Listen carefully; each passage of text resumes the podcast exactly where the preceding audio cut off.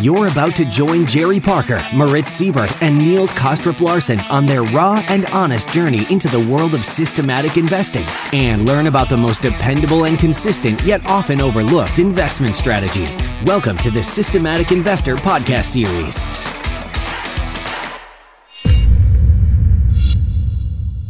Welcome or welcome back to this week's edition of the Systematic Investor Series with Moritz Seibert and I, Niels Kaastrup Larsen, where we each week take the pulse of the global market through the lens of a rule-based investor. And for long-term listeners, our conversations are intended to keep you focused and inspired to continue your trend-following journey. And if you are new to the show, our hope is that today's episode will trigger your curiosity to check out the back catalog and all of the past episodes that you may have missed. Moritz, good afternoon. How are you doing? Good afternoon, Niels. I'm doing really well. How are you?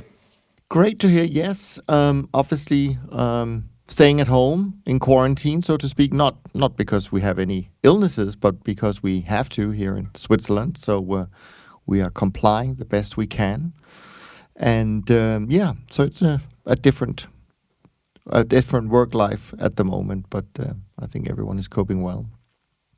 Now, I'm sure our you know conversation today, certainly initially, will will be influenced by the events caused by the spread of uh, COVID-19, and and where only within the last couple of days the U.S. have now surpassed China and Italy in the terms of number of confirmed cases.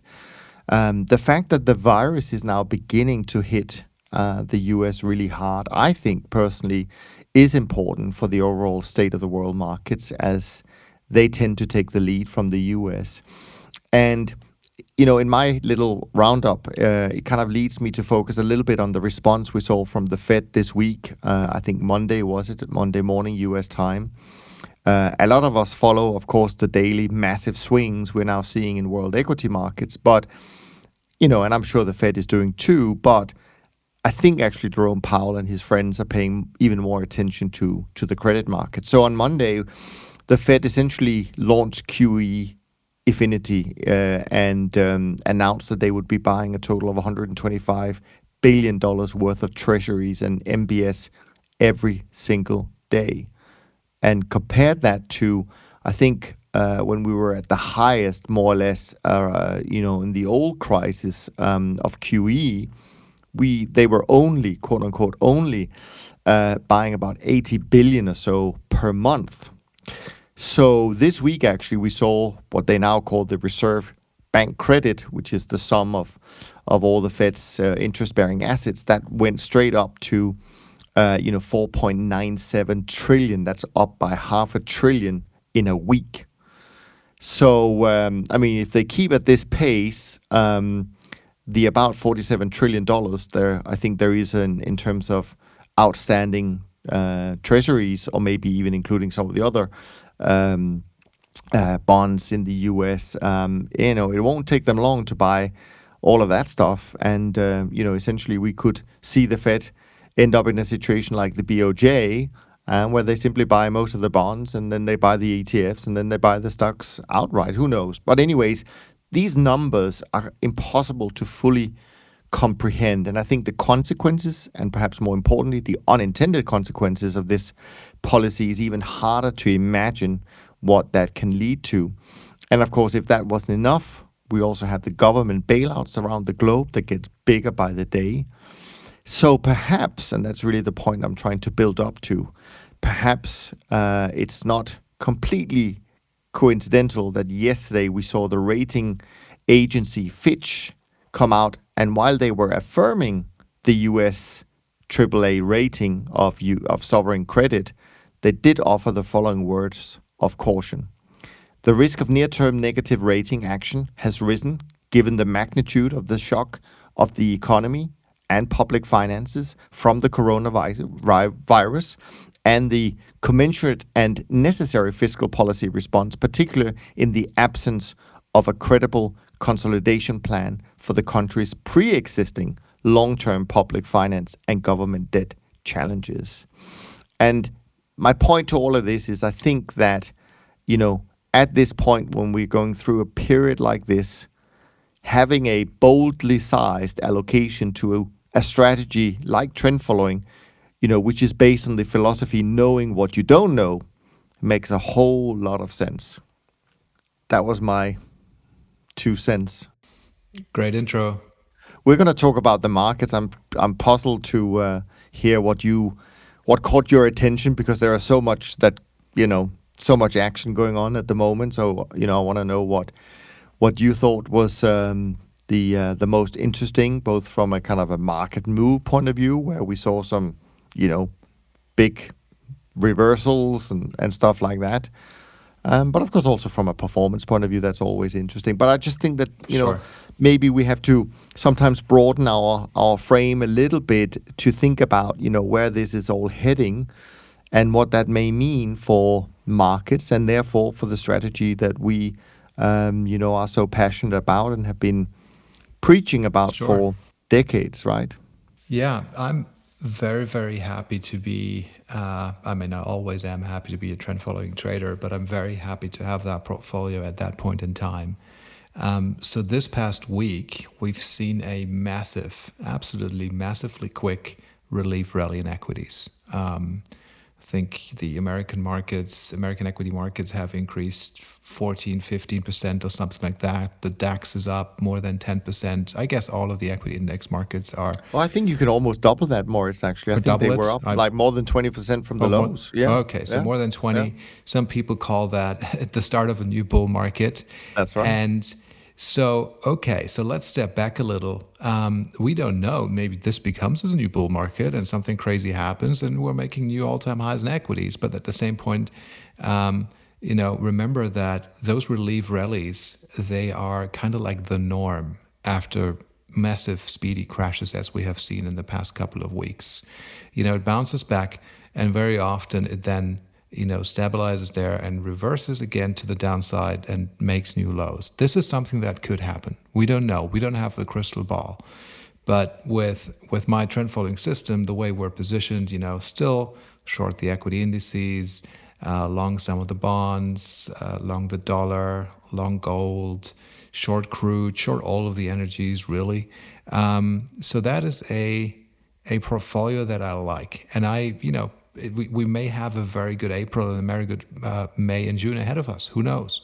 But um, to follow that system right now makes a lot of sense to me, even though this past week has been a losing week for me. I think I lost close to 4%.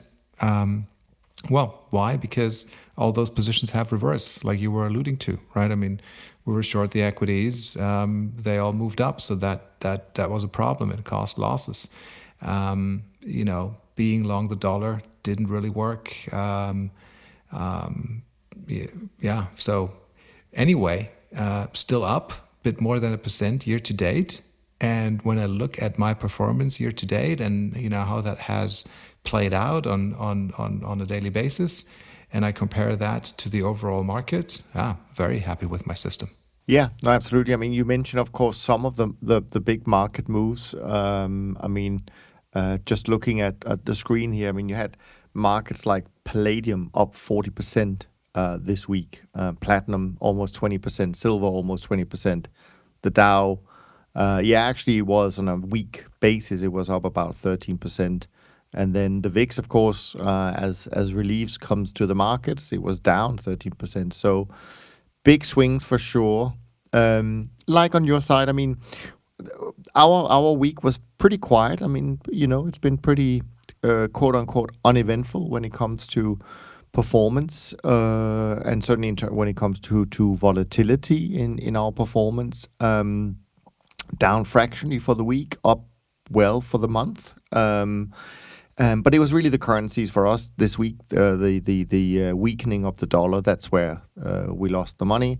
Um, but we made money in fixed income, like you said. Um, probably we were flat overall in equities um, because we have very small positions uh, due to the high volatility. And uh, yeah, keep doing okay in, the volatility space, which we trade uh, a little bit. That's been a, really great area for the portfolio this month, which is, of course, why we decided to include it a number of years back because when when things like this happen, then that's a great market or or area to be in. So overall, very uh, controlled volatility, and I, I, think that that's the other part of of uh, something that I do think is important because often when people look at trend followers um, and to compare and who should I pick and all of that, I think a lot of the discussion goes towards the models, the the signals. So how do you get in? How do you get out? And and we spend a lot of time on that. But I think sometimes the the unsung hero of all of this is really the risk management. How do you how do you cope through these um, you know periods? So I think that's important as well. And and this is certainly we'll see what the numbers show later this week and next week when we're on Moritz. There will be some some interesting things to talk about, I'm sure. Um, and um, and and I think a large part of that there's, there's a couple of things that will determine uh, performance in a month like that. One will be the markets you trade. One will be the speed you trade with. Um, but another thing will be definitely the risk management framework that you uh, apply. And I also think that um, you probably picked up uh, some interesting information that we can talk about before we jump into tweets and, and, and questions and all of that. Um, because I think there's a lot of, I mean, what's interesting to me is that we build these models. We tell people that we build these systems and we do it by looking at historical data.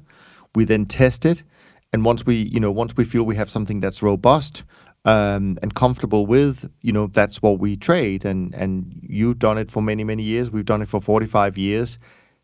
But none of us have anything like this in our data set right? So so when we so so it's important to understand that when you build models like this it's not like every single possible outcome is in the data so you know roughly how things are going to react there's always something new. You know, as Jerry uh, often say, you know, it, you know, it's always different, and that is true. I mean, this is definitely different from what we've seen before, and I think that's really, I mean, I think that's a testament to the philosophy of trend following, and to how we construct the portfolios, how we think about uh, managing risk and all of that stuff. Um, and um, I, as far as I can tell, even though it may not be that the industry as a whole is coming out with positive numbers, I, I have a feeling they might be around flat. Uh, but there will be certain managers coming out with good returns, and and um, and I think they, they should be really proud of of having been able to to construct something and stick to it um, that is actually robust enough to handle something as unprecedented as this really is. Look, I think there has been some, you know, some people had some real panic probably a week ago when markets were selling off one day after the next. Uh, if you have a flat month in March or slightly up, then I think that's good. That's definitely good enough for me. And risk management, like you say, is so important. I mean, we have it as part of our systematic trading process, right? The way we determine position sizes at the start of a trade, um, or the way position sizes are managed. And I think in, in your case, Niels, throughout the trade as a function of risk uh, of the portfolio, all of that is rules based and there's no discretion. Every once in a while, and I've said it uh, probably six or seven weeks ago, when you know I said, okay, so there's a little bit of an intervention going on when I reduced the long bond positions that I had. Remember that? It's probably five weeks ago or something like that, sure, and I took sure. some of those long bond uh, positions down a bit um, because you know they were just they were they were moving so quickly to the top side. Um, now it turns out that was a good a good thing to do because I kind of like picked the top on that uh, with the benefit of hindsight. But you know, oftentimes this is also I don't know whether that would have been the right thing to do. I just did that from a risk point of view. Didn't want to have that much open risk in those markets. Um, but other than that, it is completely mechanical. And I think this is important, especially when those markets are so volatile, because volatile markets means that if you have to do things manually, you're probably going to be stressed out. It's going to impact you. You're going to be attached to your P&L, looking at the screens, all of that. Um, and you may not be able to really make the right decisions. Uh, with right, I mean the rational, uh, correct decisions at that point in time. And it's so much better to have a game plan, which is a system. You have to be able to stick to that system. That is easier said than done. But just, you know, succumb to the system, put those trades on. If you get risk management signals, well, put them on and move on to the next day But this has been extremely robust. I think it's a very defensive way uh, with our trend following strategies.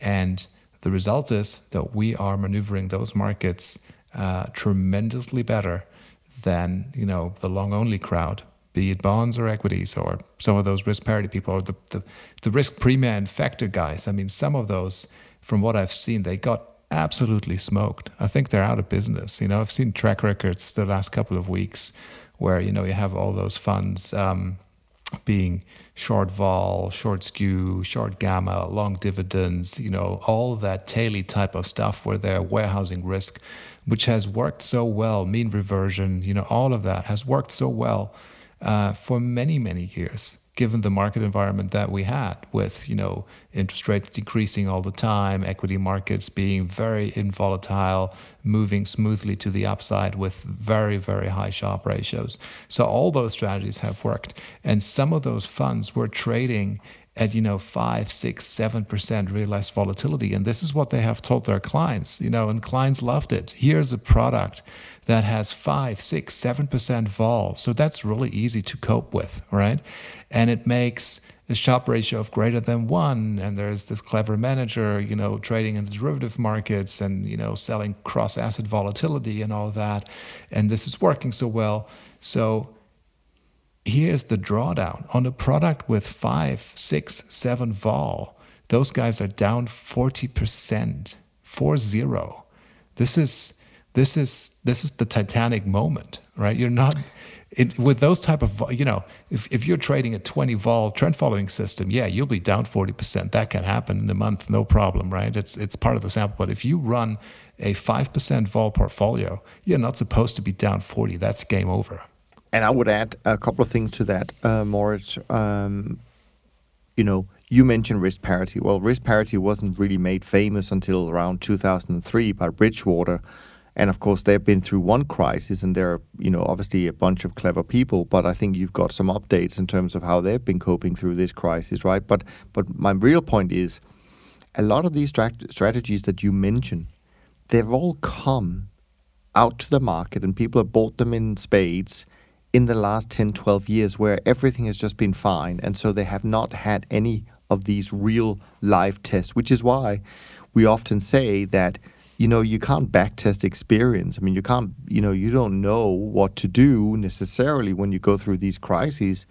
But people have been doing it for a long time, and certainly on the trend following side, you'll find a number of firms that have been been around for 30, 40 years, and um, and that experience is really uh, valuable. The other thing, and I do want to go into some of the some of the things you picked up on um, uh, this week, but before I forgot actually to say that the interesting part about our performance this week is, I think, that the best performing market was lean hogs, right? And it just shows you the breadth of a diversified portfolio. Um, you know, all the action, despite the fact that we you know, we watch the equities and the bonds uh, and and gold and all of that stuff. Uh, you know, um, trading up and down in massive um, in massive moves. But you know, having having many more strings to play on is super important uh, during these times. And also, I think we talked about a few weeks back why you know, when you go through a crisis, if you were trading just a small set of markets like fixed income, like equities, maybe even the currencies, could even be gold actually, but where you think you're diversified, but you don't have all the other commodities with you. Actually, what happens, certainly in a portfolio approach that we would have, is that all these markets get so correlated, or the correlations, normal relationships breaks down, that we would have to shrink the risk dramatically and therefore we couldn't actually make a lot of money necessarily from it.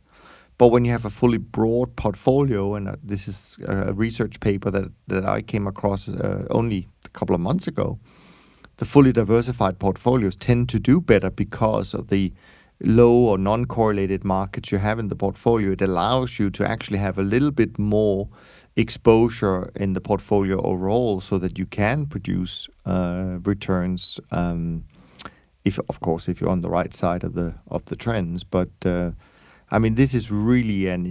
I mean, I think this is a period that we're going to be talking about for a long time, and I think lessons are being learned every single day. Um, and let's not forget, a lot of the people sitting making these decisions, whether it's on the allocator side, whether it's the dealers in the trading rooms, or at home now with the coronavirus, a lot of them have never experienced even the last crisis we had. And so, as you said, how are you personally going to react to this? Um, you know, what's the emotional impact of going some uh, going through something like this? I don't think it's to be underestimated. Um, that's for sure. And uh, I can't imagine having to, um, you know, be an investor without any kind of rule set to stick to. Um, that that that's gonna be it's gonna be tough. Yeah. Um, interestingly, best position for me this week, like you, short hogs.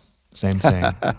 so uh, that's been a good yeah. market to have in the portfolio. Great minds think alike, as they say. I- exactly right. Or great systems, I should say. Great maybe systems. that's the... yeah. I mean, look, the trend following guys probably they're all short lean hogs, and uh, sure. uh, you know we're we're short the energies, so that's uh, that's all fine. But I mean, to your point, we you know we've seen quite some interesting news about other funds as well. Some brand name funds, you know, Two Sigma, Renaissance, D. Shaw, Bridgewater, you know, kind of like the stalwarts of uh, of the industry, um, and they're not immune to all of this. You know, they have had, um, you know, some of their worst losses or worst weeks apparently i don't know the exact numbers so i'm only picking this up and repeating it from what i picked up in say you know the financial times or the journal um, but you know they have suffered, and uh, probably more than the average trend following trader, pure trend following trader.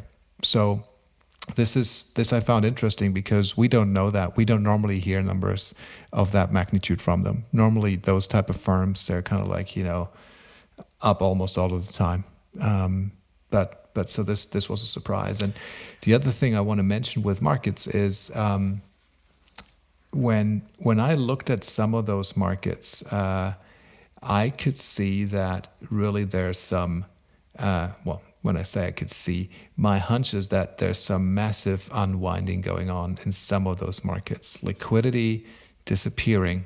Many of those markets that I look at, and you know, this is not kind of like the first row type of markets, but maybe kind of like second row type of markets, such as you know, orange juice and you know contracts like this, which you know the very large CTAs wouldn't even trade because they would be too large for those markets. But liquidity just going going away.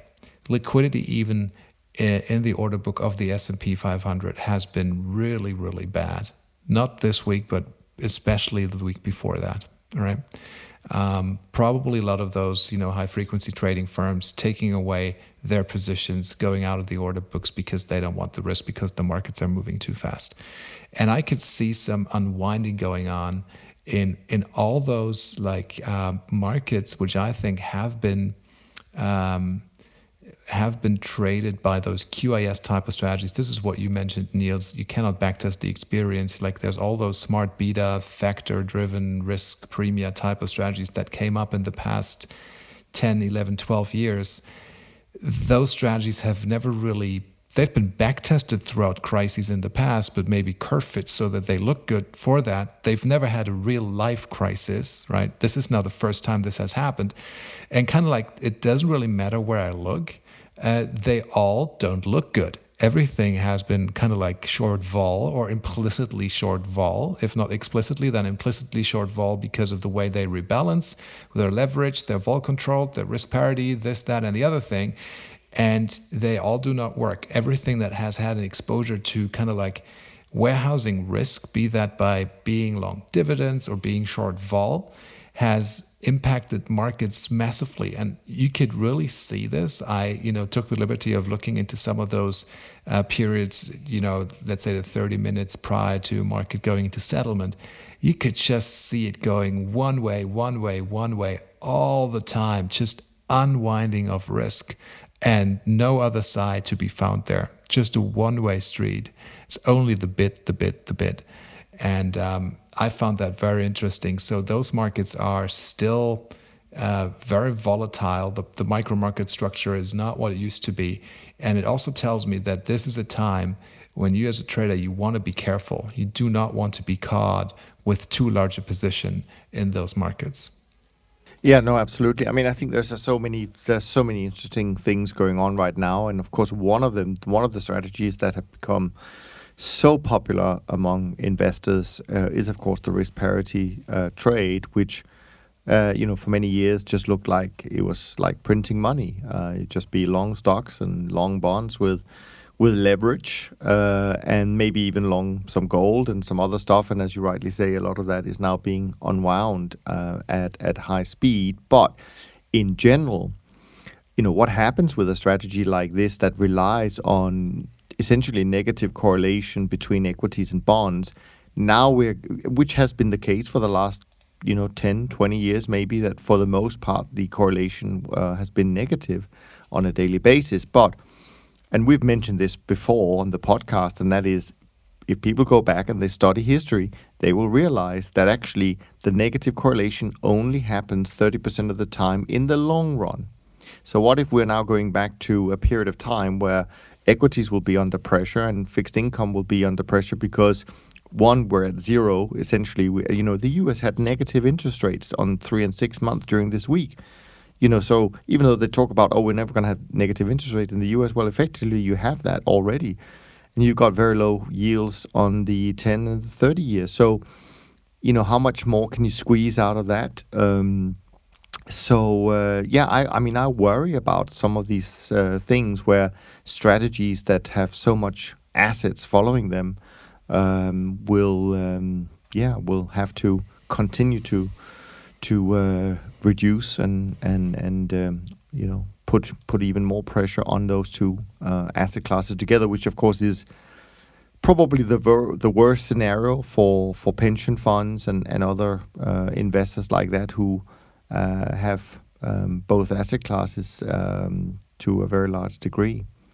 So um, yeah, interesting stuff, and I agree. I mean, I heard the numbers you heard as well. I mean big down um, numbers from some of these biggest quant firms in in the world, uh, which is um, uh, which is very interesting, right? That that um, uh, things that you thought was on you know invincible uh, is, uh, and I think you have a great quote actually from Jerry that you uh, wanted to share that kind of goes to that a little bit about you know these very complex type strategies. Can you remind me of that? Yeah, sure. I'm happy to read that out. Um, this is something that Jerry posted this week on on Twitter. I'm not sure who's the owner of the quote, but I liked it nevertheless. It goes like this If March 2020 has taught me anything, it is that simple is the most robust and actually the most complex. Simplicity means you understand the complexity of all these AI and ML philosophies and are willing to discard them and go against the crowd. So apparently he picked it up somewhere, posted it there, he finished it with thank you C period. So somebody with a C has probably posted that. And I agree with that. You know, simple is the most robust. This is what we're preaching. We're preaching to the choir. here. We've said this many times, and it's it's also the complexity in it because we have to understand why it is so good. It's simple but good. It's not easy to really get that. Well, well we know that um, simplicity is the ultimate com- eh, um, sophistication. I think is the quote, and um, correct. And and I think that you know, and this is important. I think because one of the hardest things that we do, I think, as managers, is that we first of all we operate in this nonlinear world where so many things impact what we do. But the hardest thing our research teams are doing is to try and take all of that and and then put it into simple rules or relatively simple rules or frameworks, because that's the only way we uh, feel comfortable that this will continue to work. And I think what's interesting about it, I mean, if you take the 87 crash, if you take the tech bubble, if you take the um, financial crisis, and if you take now the coronavirus, um, which are four big but very different types of crises, at least if I look on our side, because we've been trading through all of those four crises, so far, touch on wood, we've made money in all of those four crises. Differently, of course, not the same way. And and so it is it is interesting that something again relatively simple as trend following, let's not make it too simple, but relatively simple as trend following has the ability to cope with very complex, surprising, rapid, um, you know, type of black swan events. Um, yet, and, and this is the other point of that quote, which I also like a lot, which I think will be the other interesting thing to see in a few days when the numbers start to come out, and that is what are these alternative data? What are these machine learning strategies, AI, whatever they're called, who have become popular because people thought that, oh, that's so complex, it must be really good. Um, how did they cope with this? That that to me is going to be interesting. They may have done brilliantly. It's not my expectation, but they could have, and and good for them. But if not, then I think a lot of investors need to go back and rethink and ask themselves the question as to why are you shying away from trend following that has been around for 50 years and has proven to work during these periods. That's right. Look, no machine has had the chance to learn machine learning. No machine has had the chance to learn what has just happened in the markets. It's like what we're saying all the time. Every time it's different. Every time it's a different type of surprise. History rhymes, but it never repeats exactly in the same way. So what we have just seen has not been part of the data set. And a machine has not been therefore able to study it, right? So I question how effective a machine learning AI type algorithm can really be in a market environment unfolding as it did in the past three to four weeks. And and this is this is actually exactly um, the the issue because we also look at the historical data, but we don't let the, the machines come up with the algo. This is the difference, right? None of us have in, have this data in our data set. Um, and and and so uh, you're yeah I mean you're right. It'll be but interesting to exactly see. right. But we're using this very very broad brush yeah. right when we look at that data which kind of like therefore takes into account that every time it's different you know? Yeah. the details are always different. The bigger picture kind of like rhymes. That's what we're picking up. But we cannot design, or I don't think I will ever like the idea of designing something that learns the particularities of, you know, the, this very noisy market, and and and then becomes this intelligent machine about it. I I, I don't get that. No. Like I say, I may be, I'm definitely not smart enough. I may be wrong on this, and maybe in ten years' time everybody's doing it. But right now, I uh, I stand on the other side of that. Sure, and and actually, what makes it even more interesting uh, is that this is the first crisis we've had since the rise of the AI and machine learning technology. So this this this will be um, a, a, very educational, if nothing else, um, you know, process to go through and really analyze what what worked and what didn't work. So, anyways, what else have you got on your uh, on your side? One of the things I'd like to mention is, um, and, and, I'm coming back to the risk management side of things. And um, look, we're we're using mechanical trading systems. We're quants. We're systematic traders. At the same time, that means we're discretionary traders because we design our systems. We decide when to change them. We evolve them over time. Right. But once we've made those decisions, we follow the systems. One of the things that I've picked up this week and last. I cannot mention the name of the firm, but it is a very um, well regarded uh, quantitative investment firm, systematic trading firm with a long track record, um, in good standing with very good numbers.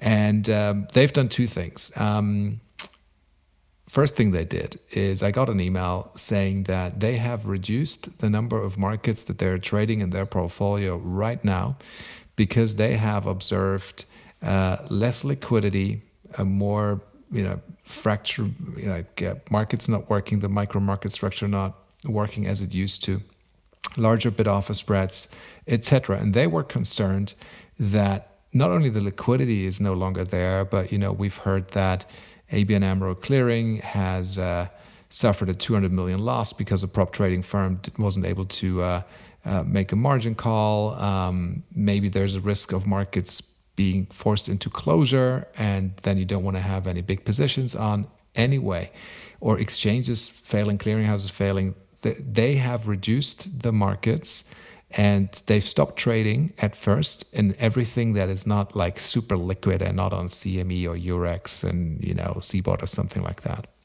That was the first thing. And then a couple of days later, I get an email and they said the portfolio is now flat. They have stopped trading.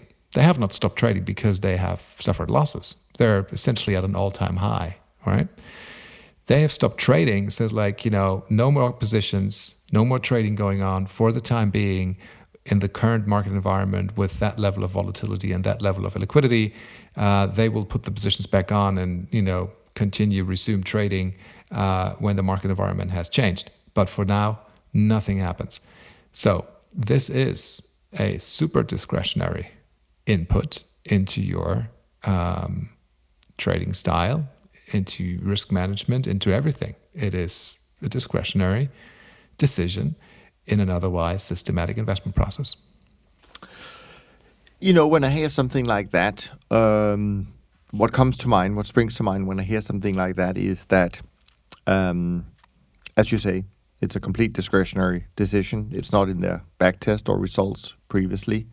But more importantly, what if you're a client who bought them because you expect them to make money, which is probably what they've shown and said in the past.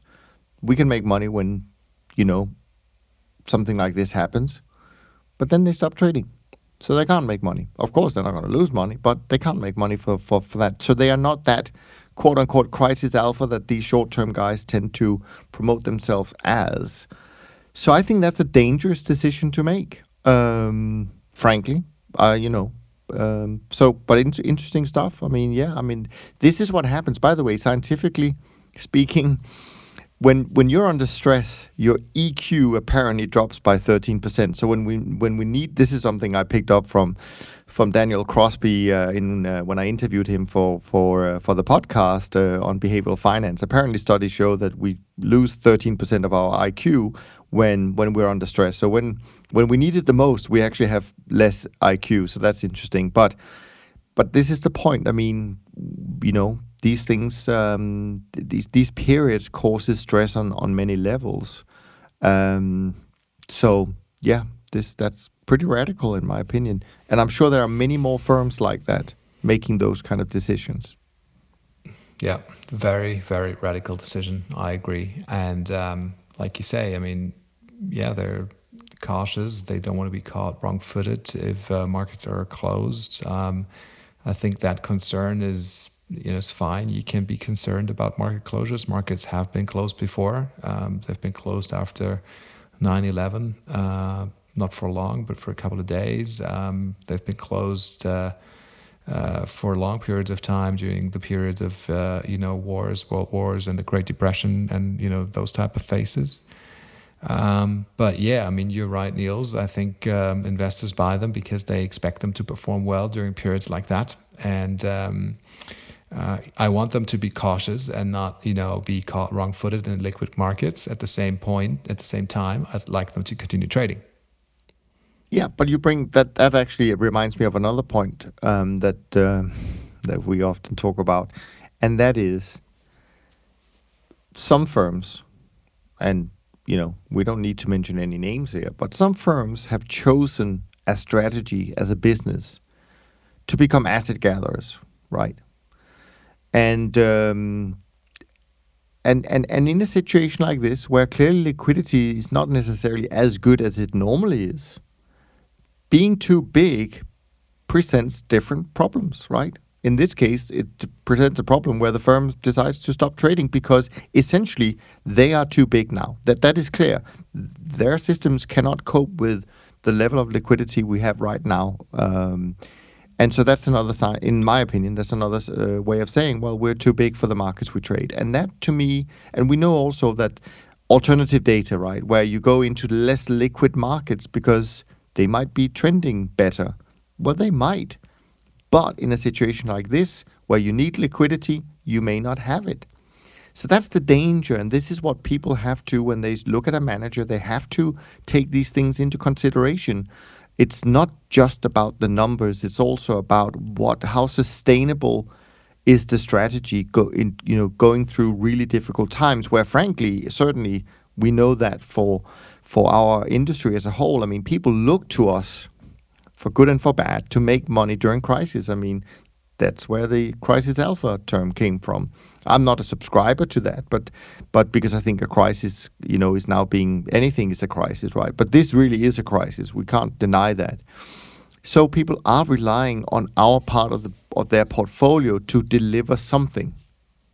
But if we are all stop trading because we're too big and markets are not liquid enough and all of that, what's the point?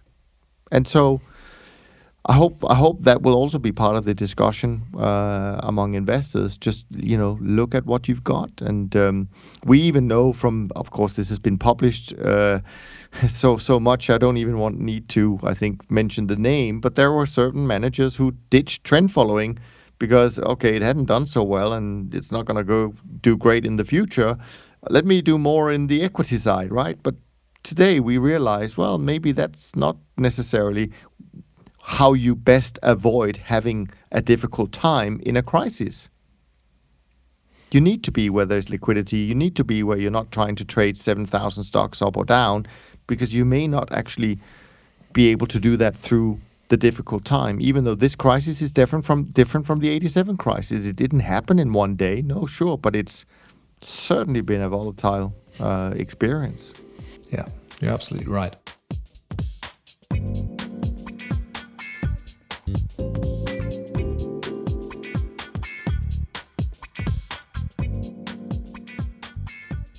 that's the state of play this week. Um, do we have some interesting questions? We have questions, so apologies to uh, Francois, Michael, and James uh, for not getting to your questions sooner. But we had uh, some really good guests, by the way. If you, you know, if I can suggest anyone who misses who missed the last two weeks, um, one with Robert Carver, the other one with Eric Crittenden last week. I mean, I thought personally these were really great conversations. They're so smart, and they're so uh, yeah, interesting to uh, to listen to. So uh, if you missed it, go back and listen to those two episodes. So that is why we haven't taken any questions uh, in the recent weeks. So we're gonna try and make good on that uh, now. So let me try and and pull up uh, the first question from Francois. Um, uh, and I can't, uh, let me see here. Hope all is well. I am taking some time off to write this email as Staring at these wild moves on my screen can be draining and not necessarily productive. Was wondering if you guys could share how you handled the oil move last Monday. That would be great. So, okay, so to frame this, this would be a question from the week before we had the big drop in oil of 30% going into Monday morning. So, over the weekend with um, the Saudis and the Russians uh, having a bit of a price war. Um, I think that's the that's the question Francois is, is asking here. Oh, we handled it very well because we've been on the right side of that trade. I mean, uh, it doesn't happen so often that we're you know getting gaps of this magnitude, and uh, you know we we had a short position on, I think you know from the 55 level or something like that, and uh, and so yeah, I mean I was um, when I saw that it was uh, people were starting to talk about it on the Sunday night. I picked it up on Twitter, and they were you know estimating that the market would be opening at around the 30 level or something like that. And I was like, wow, probably that's not going to be true. It's probably more like, you know, 37 or something like that. It's going to be a little bit down, right? But boom, there you go. It was down, you know, even below 30 or something like that. Then it came back up. So look, um, great trade. All the energy markets, all the other energy markets uh, followed suit. Uh, we were short, so made a lot of money uh, on that day. Yeah, so like you, we were also on the right side of the trade. Not massively, right? But energies had been going down for a little bit. So so uh, longs had been exited and small shorts had been had been entered.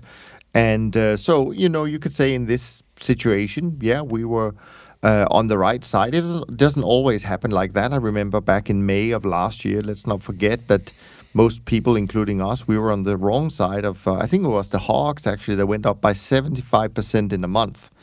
And uh, so, you know, so sometimes you are quote unquote lucky to be on the right side of the move, especially if this, if it's these kind of um, gap moves that they're really hard to deal with. I, I mean, it is there's going to be a big degree of luck, uh, you know, in it. So uh, let's not um, kid ourselves. But we were on the right side of that, and and because we have you know um, a different framework of managing risk to uh, to Moritz, for example, um, when we see a big move like that down.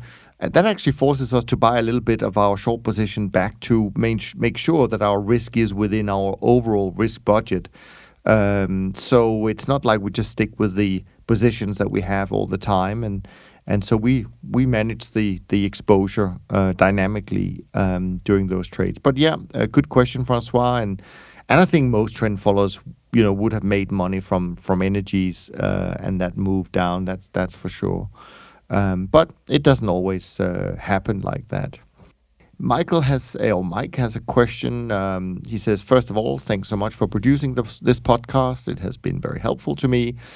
I have a two part question. First, for futures that have some degree of capacity constraint, how do you take that into account when it comes to position sizing? and secondly, still related to capacity constrained futures, a product has exhibited strong long term trends. Uh, you would assume that the majority of the CTA trend following industry has similar a similar position on would that impact your position sizing? I'm thinking of this specifically within the context of palladium. So this might be for you, Moritz, which of course has been a trend follower's delight over the past couple of years.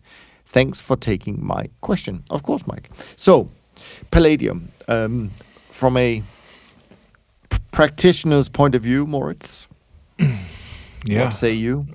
I like the contract. It's a big contract. Uh, I no longer have a long position. I used to have a long position um, up until, I don't know, two or three weeks ago. And then it had a massive move down uh, really fast. Can fast. you frame the numbers because you might remember, but how how high it went and how low it went? Can you frame that uh, just for people who may not follow Palladium? It makes it a little bit more interesting, I think, if they get a feel for um, otherwise, I can pick it up on my screen if, if you don't have it uh, available. Yeah, no, I, I, I have it. So Palladium moved all the way to 2,700, and this was around the end of February. So just around, just before we started to have the massive sell-offs uh, in the equity markets. And then from that level, it moved all the way down to 1,400. So it lost close to 50% in a matter of two to three weeks right? So it this is what we've seen in the past three to four weeks. Everything has been selling off, regardless of kind of like what it was, whether that's you know gold or equities or bonds or just everything, and uh, energies. Um, so obviously, I got stopped out of that long position, and uh, so now it's it has returned back. It's now at uh, 2,200. Uh, it's the ultimate whipsaw, of course, right? Uh, but that is what it is. What can you do? Um, I, you know, whether there's been a lot of trend followers in that market, yeah, sure. I think you know trend following traders have been in that market, but uh, the question is, are those traders the majority, or are there other traders in those markets? And I still think, even in the case of palladium, which isn't the most liquid of the metal markets, that's for sure. Um, the trend following crowd is not what is not is not the driving factor uh, for that market. It's uh, uh, we've heard that you know the palladium physical market has been characterized by shortage. Uh, the production hasn't been as high as it, as it uh, would have to be. So, you know, prices have to move up.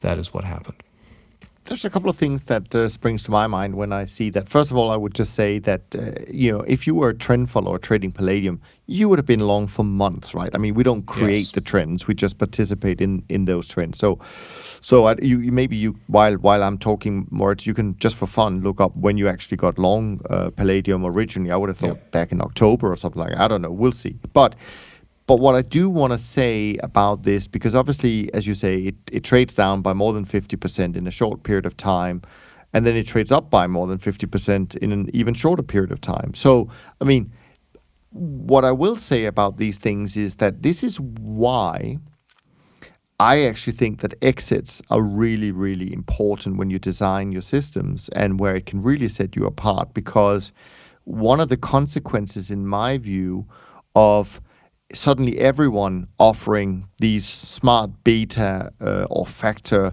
uh, products where they say, "Oh yeah, trend following, we can do that. That's so easy that you don't almost don't have to pay for us. It's so easy, right?" That's what they say. That's their pitch.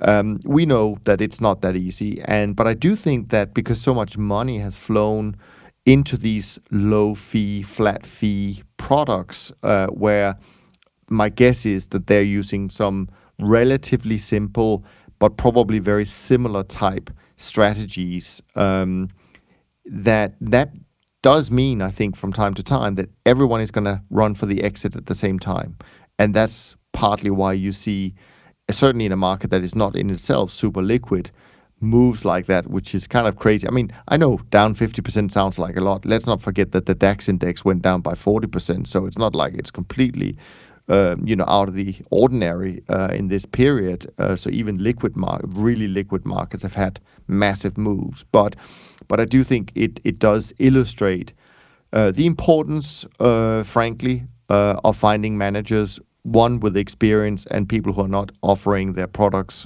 for free because it's so easy. It's not. If anyone tells you it is, don't believe them. That's all I can say.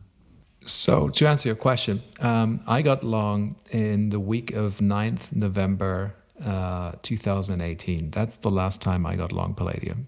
And just prior to that, I got stopped out of a long position. I uh, had a flat position for uh, a couple of months, but I've also been long between 2016 all the way through 2017 into the early parts of 2018, and then I got stopped out of that long. And just to put that in perspective, from you know when I initiated my long position, it was around the 1,000 level for palladium, right? So I wrote it up all the way to 2,700. Uh, got stopped out of you know around the I don't know 2,000 mark or something like that. Still a good trade. Yeah, I mean I, I had more open trade equity on a couple of weeks ago. Um, gave that back, but I didn't give all of it back. It's still been a hell of a ride. Very nice trend. So I'm not complaining about that that market at all. It has sold off. Yeah, it's uh, it's whipsawing. I, I may have to get back back in. So that's what we do. Um, don't think too much about yeah. it. And and also uh, the other question I think which Mike had was about the uh, liquidity of the markets. And I just wanted to um, to snap that up again because we got a question. I'm not sure if you saw that, Niels, from our friend Seth, who's kind of like asking the same question. He has noticed decreased liquidity uh, in some of the contracts, and he found it difficult to roll them even. Uh, he's mentioning mm. the CME butter contract, which obviously is a smaller contract. Um, and apparently that has been very liquid. I personally don't trade it, so I don't know about that particular market. Um, but his question is when do you decide to stop trading if a market has become too illiquid? And it's kind of like the same question, or it relates to the question that Mike has, which is um, how do we look at the liquidity? And, you know, when you have to, um, you have to backtest your system and, you know, with your account trading level or the notional trading level that you think you want to be trading and then see what contract sizes you come up with in that in that backtest and have then built a relation this is how i do it to the open interest of that market and see how many contracts are you as a trader in a market vis-a-vis the overall market. And you know you need to find your level but let me say this. I mean i don't want to be larger than and i definitely am not larger than you know 1% of any market. Try to be smaller than that right? And and if you're not a, a, a super uh, large trader you'll find it very difficult to be more than 1% of the open interest on you know the markets that that you know trade. Of course if you go into markets such as uh, butter and lumber and you know other smaller markets uh, it, it can happen. So just you know uh, take that into consideration. If your account size becomes larger or you trade at a higher vol you want to take bigger position sizes then maybe at some point uh, those markets are not the ones you want to be trading any longer because um, but offer spreads become too wide it's difficult to roll them your market impact is too great and then you have to drop them.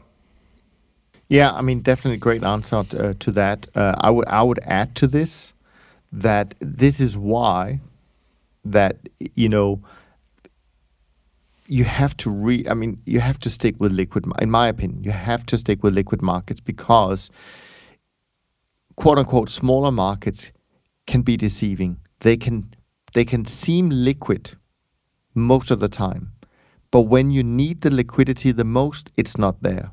That's what I don't like about them. So as Moritz says, you know, make sure you're not too much of an open interest, but that's even in itself, I think, not necessarily enough. I think you also need to have limit on how much of the daily volume can you be in terms of your own positions, and that should also be a low number because you want to always be able to trade the markets you trade. We test what we trade and we trade what we test, and and so you know you have to be able to do that.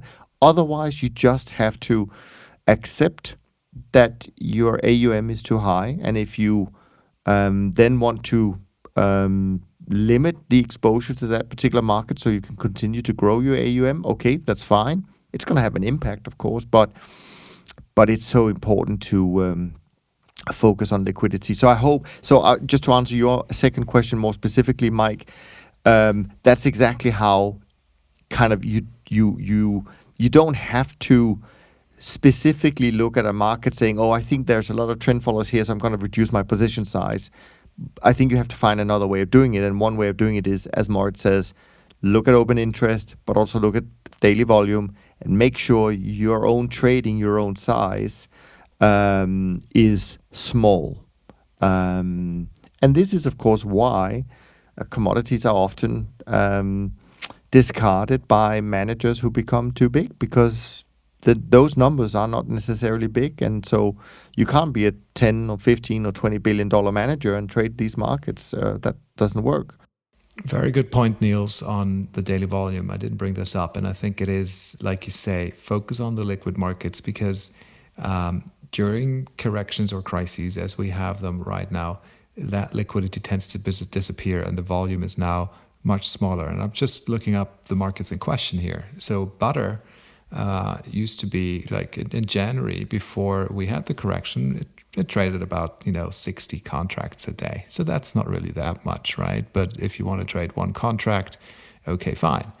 But the last couple of weeks, uh, it's trading six contracts, two contracts, four contracts, two contracts. If you have one contract, you're half of the market, right? And the same is true, for instance, for you know contract that is milk you know, used to trade between 100 and 300 lots a day uh, in, in, in January. It's now three, one, two lots. And this week, Monday, Tuesday, and Thursday, zero volume, zero. So that's the problem. You may then be caught in those markets. And if you need to get out, or if you want to get in, or you need to roll a position, then that is is not a good situation you may be able to get it done and find the other side, but at what cost? When I hear numbers like that, Moritz, I mean, all I can say is, and I know some of the people we know well um, from our live event are listening to what we're saying, and and all I can say is, yes, I'm aware that some of you guys trade these markets, but all I can say when you hear something like this and you see something like that, get out, don't trade them again, because again, it is deceiving when you see the data and you say, oh, yeah, that's a great market to trade. It trends a lot. I can make a lot of money. I've done my back test. Yeah. The problem is you can't trade it when you need it.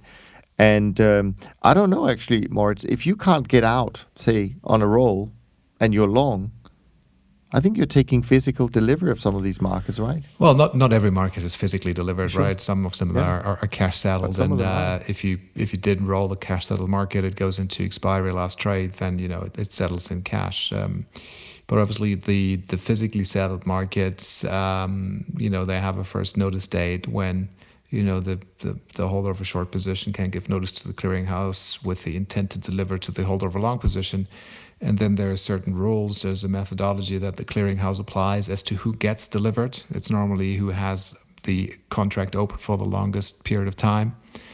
And uh, you definitely don't want to be in that position, you know. And most FCMs and clearing firms, they will send reminders uh, out to the clients and, and, and force them to either close the position or roll it to another month. Um, if uh, they can. If they can, exactly right. Um, so yeah, don't. I mean, if if you're if you're running a smaller account, and I'm not saying this is wrong, you can get a lot of diversification for markets such as butter or lumber or milk, right? No doubt about it. If uh, if you find that your system trades a lot or two, all right, maybe look at them, but be aware that the liquidity in those markets can't be disappearing. Yeah, I mean, trading one lot, but with no volume every day doesn't. Yeah. Anyways, let's not dwell with that. I think James, who's also a question we had kind of postponed a bit. Uh, James, sorry about that. Um, he writes, and this is uh, probably from actually, it's from a week ago. The question came in. Um, gosh, another week, another chapter. I was hearing this week that the futures front order book had dropped in terms of liquidity depth from approximately 1 billion to 9 million. I was wondering if you guys could discuss the practical implementations dealing with gap down risk, etc., etc. I think James, to a large degree, that's exactly what we have just done. Re, you know, in the last couple of questions. So, but I wanted to acknowledge uh, you for sending in the question. By the way, anyone can send a question to us uh, to info at toptradersunplugged.com, and we do our best to to answer them. Um, but I think we've we kind of talked about um, the challenges and and the fact that when these things happen, um, the quote unquote expected liquidity won't be there, and you need to factor that in. You definitely, I mean. Having done this for 45 years as a firm, I mean, this is not the first time we've seen this. And that is why we build the systems the way we do it, so that we don't end up in a situation where, you know, where we can't, um, you know, essentially prudently manage our our positions, um, and therefore we would never trade some things like butter or milk or anything like that. Um, uh, yeah. So, but good question. Thanks very much for that. Then we have Dave. Uh, Dave is sending a question. Question for the panel. How do you all approach the topic of adding open trade equity to the notional account value for calculating new positions? An example would be if the notional value of the account start at 100k on January 1, and a few months down the road there there are 50k in profits in the account. When do you add this OTE, open trade equity, to the account value? So let me start with you, um, Moritz. Um, how do you do it?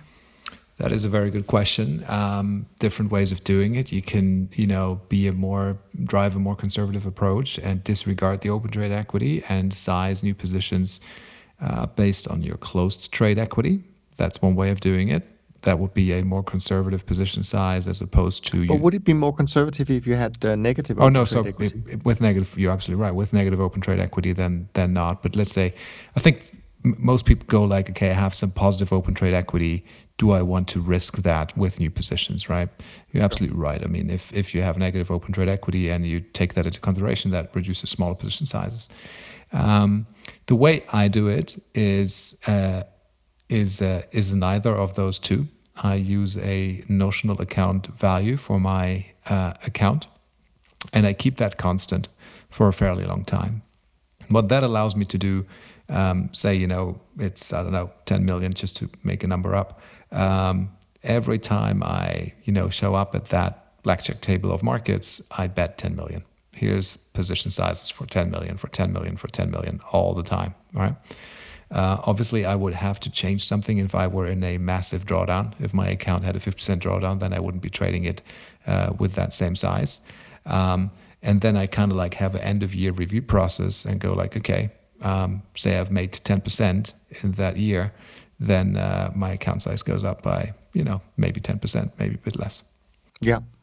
On our side we do it completely differently. We recognize everything every single day. We adjust accordingly. So what we trade is exactly what our clients assets are worth uh, every single day. So different approach but as Moritz says there are different ways to um, to skin a cat so to speak. So um, yeah and i know for example that Jerry has often talked about that he does it in a completely different way to uh, to both uh, Moritz and, and what we do. So uh, yeah, I guess you have to pick what you feel uh, most um, that you feel best about, so to speak. Um, but I think when you run client money, though, I will say that since you also have to recognize uh, additions, withdrawals, etc., etc. Um, I don't know. I think personally, um, you could either do it, you know, every month keep it stable for a month because intra-month usually nothing happens in terms of flows.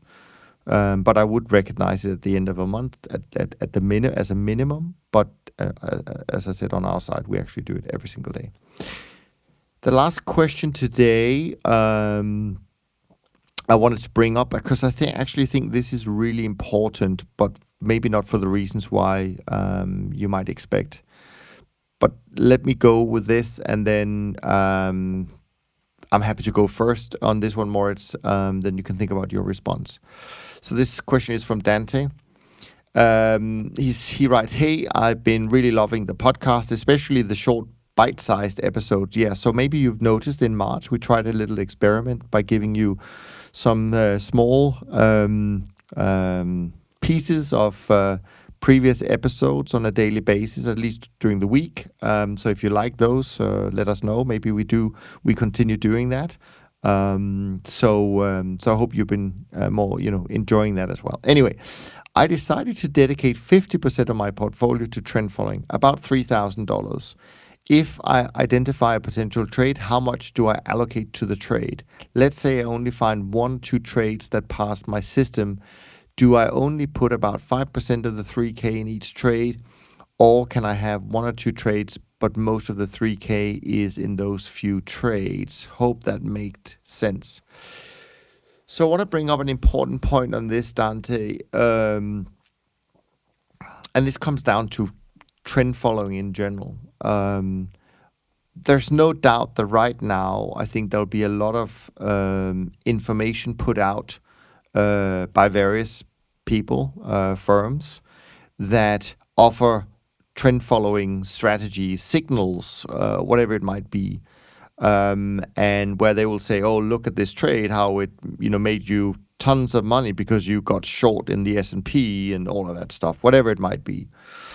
And so um, the concept of of kind of picking and choosing signals and making trend following uh, based on that um, is probably something some people will unfortunately um, end up doing.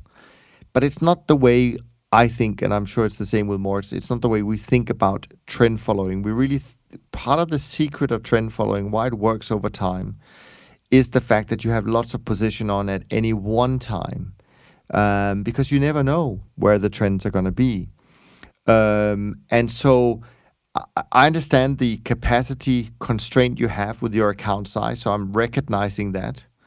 Um, but I'm worried. I'm worried the way you phrase the question that you will kind of pick one or two trades and think that you're doing trend following. I don't think you are. I think you're I think you're opportunistically picking trades based on certain rules. But to me, it's not really how trend following as a philosophy uh, is done. I hope that makes some sense uh, and and that you can distinguish the difference. Now, if you're saying to me, okay, I've got three thousand dollars and I want to allocate, you know, five percent risk to a single trade, okay, still a high number. Five percent to one trade is still a big allocation of risk. Um, we wouldn't go nearly that high. I mean, if we risk 50 basis points, even though we don't do it exactly that way, but let's just say 50 basis points or 25 basis points. I mean, that's kind of how the, you know, I think most bigger managers think about risk per per opportunity or per market. So 5% would be a healthy, um, and you don't have to have many, you know, losing trades in a row and your account is wiped out. And that's what I'm worried about when when I hear your question. And certainly only picking one or two trades is, I think, frankly, and I want to say it in the nicest possible way because I think you're you're well-meaning in what you're trying to do, but I think this is more gambling. It's really like putting, uh, you know, your money on red or black. It it really, you know, there's no way of knowing, and and this is really also important to say. Most of the signals we get in trend following are false signals. We're losing money on those. So if you're only picking two, I mean, those two could be, for all I care, they could be losing trades, and you have nothing left in your account, and and therefore you you you can't approach trend following that like that. You know, I understand the situation, and it's difficult. Um, but I just wanted to make sure that I made it clear that what you're suggesting, although I'm sure it's a well meaning, and you're trying to do what we have talked about uh, on the podcast, it's not, in my opinion, the right way to do. Then I would rather take your $3,000 and buy a mutual fund, a trend following mutual fund, and and hopefully earn 5 10% return on a yearly basis even though the expenses will be a little bit higher et cetera et cetera because it's a retail product but but the other thing can't be really compared to trend following it would be picking random trades based on certain rules of course but still the odds of of making money is like flipping a coin I agree with what that. say you more No, I I think you've uh, summarized it and answered it, it, it really well, Niels. Um, with uh, the, the best and probably I don't want to say the best, but a better decision is to buy a trend following mutual fund and get the diversification on, you know, a smaller amount of capital that way. Um, those were the questions, Moritz. Are there any other kind of topics that you um, obviously we got the performance we can quickly go through as well but is there any other topics that um, we haven't brought up that we were thinking we would talk about today no uh, looking at my notes here it's uh, i think we've covered it um, and um, great questions this week. We had a bit yeah, of catch up to do. Um, yeah. and um, no i think we're good. Okay so from a performance point of view obviously, again, these are the indices, so there will be a very big dispersion, I think, between single managers. Um, but from an industry point of view, the BTOP50 index, which is the 20 largest CTAs open to new investors, is down about 1.93% as of Thursday night, down about 3% for the year. I do think yesterday, Friday, generally was a positive day for, for CTAs, though, so I will add that. The SocGen CTA index, again a broad index, is down about half a percent uh, in March, down 1.16% for the year. Now, the SocGen Trend Index, which is where we would be more uh, aligned, uh, is up 1.03% for the month, up 1.5% for the year. The shock, uh, sorry, the shock. The SocGen Trend uh, uh, Short-Term Traders Index uh, is up 0.93% for the uh, month and up almost 4% for the year. So they're having a good year and with lots of volatility. That's kind of what you would expect. And then the Bridge Alternative Index, uh, which is a few managers um, that has flat fees, it's up about 3.5% this month, up 2.8% for the year. Now, if you want some safe reading in a scary time, uh, let me mention that uh, I recently released a new version of the Ultimate Guide to the Best Investment Books of All Time. So you can grab that uh, on the website, the toptradersunplugged.com website, and you can get started on that. I will say, though, that at the moment, um, the website is a bit slow. I'm aware of it. Um, I I don't know if it has something to do with reduced internet uh, in Switzerland or around the world, or whether it's just more users since everyone is at home. Um, some watching Netflix. I hope my kids are doing it for online learning, frankly. But, anyways, could be the reason. We are working on it, but just be a little bit patient. Even if it takes 30 seconds to load, um, then you know it should still load for you. And by the way, another thing that I don't talk about much on the podcast is that on that website you can find something called the daily trend barometer and also the daily market score. And they will actually show you not necessarily how Moritz or we uh, you know think about the signal strength in a market. Um, it's based on other methodologies but it's you know it's certainly directionally in the right uh, way i would say. And um, and i think probably quite useful uh, as a resource uh, at the moment. Um, but before also I leave, um, you know, uh, you uh, this uh, time around, I just want to say that that Moritz and I we don't take your attention for granted, uh, and and this journey that we're on is is solely because of you gifting us your time and attention. So we have a lot of love and appreciation for everyone out there who uh, you know, took a chance on the show and who have become uh, an important part of this audience. Uh, it means so much to us, and it's really your energy, your enthusiasm, and engagement with what we do that that keeps us going. As I'm sure a lot of you have noticed, Jerry hasn't been on for a few weeks. We hope he'll be back, um, uh, you know, in the not too distant future. But he's taking a little bit of a break from from all this busy, uh, you know, podcasting and social. Um, but uh, yeah, so that is that is the reason. We'll we'll actually also because we've got uh, quite a few guests coming on in the next few weeks. So there's usually still going to be three of us uh, talking with uh, different perspectives. But sometimes from time to time it'll just be Moritz and me. I think on that note, uh, Moritz, let's wrap up this conversation, which we hope you enjoyed.